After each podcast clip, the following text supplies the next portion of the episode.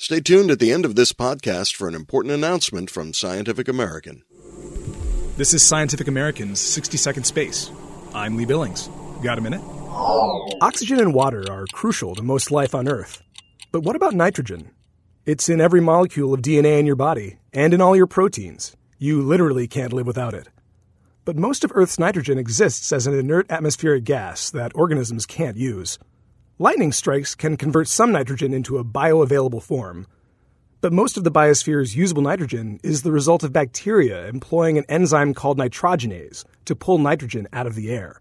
Based on genetic evidence, scientists have thought that nitrogenase first evolved around 2 billion years ago.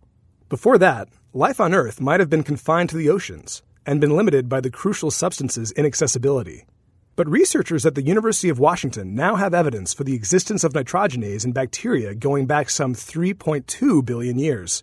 The researchers base their argument on the ratios of light to heavy nitrogen isotopes in ancient rocks from Australia.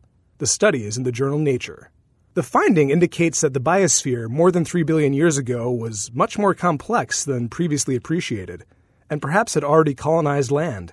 An earlier arrival for nitrogenase also may mean that the enzyme evolves more easily than was previously believed, which could increase the odds that, sooner or later, astrobiologists will find signs of another robust biosphere on some world far away.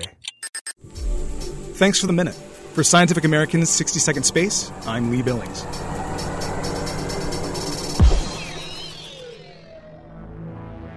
Hi, Steve Mirsky here, podcast editor at Scientific American.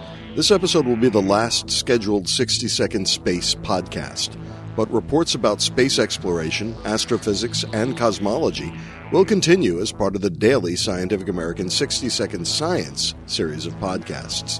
Just subscribe to 60 Second Science for insights about our universe as well as the latest offerings about all things science.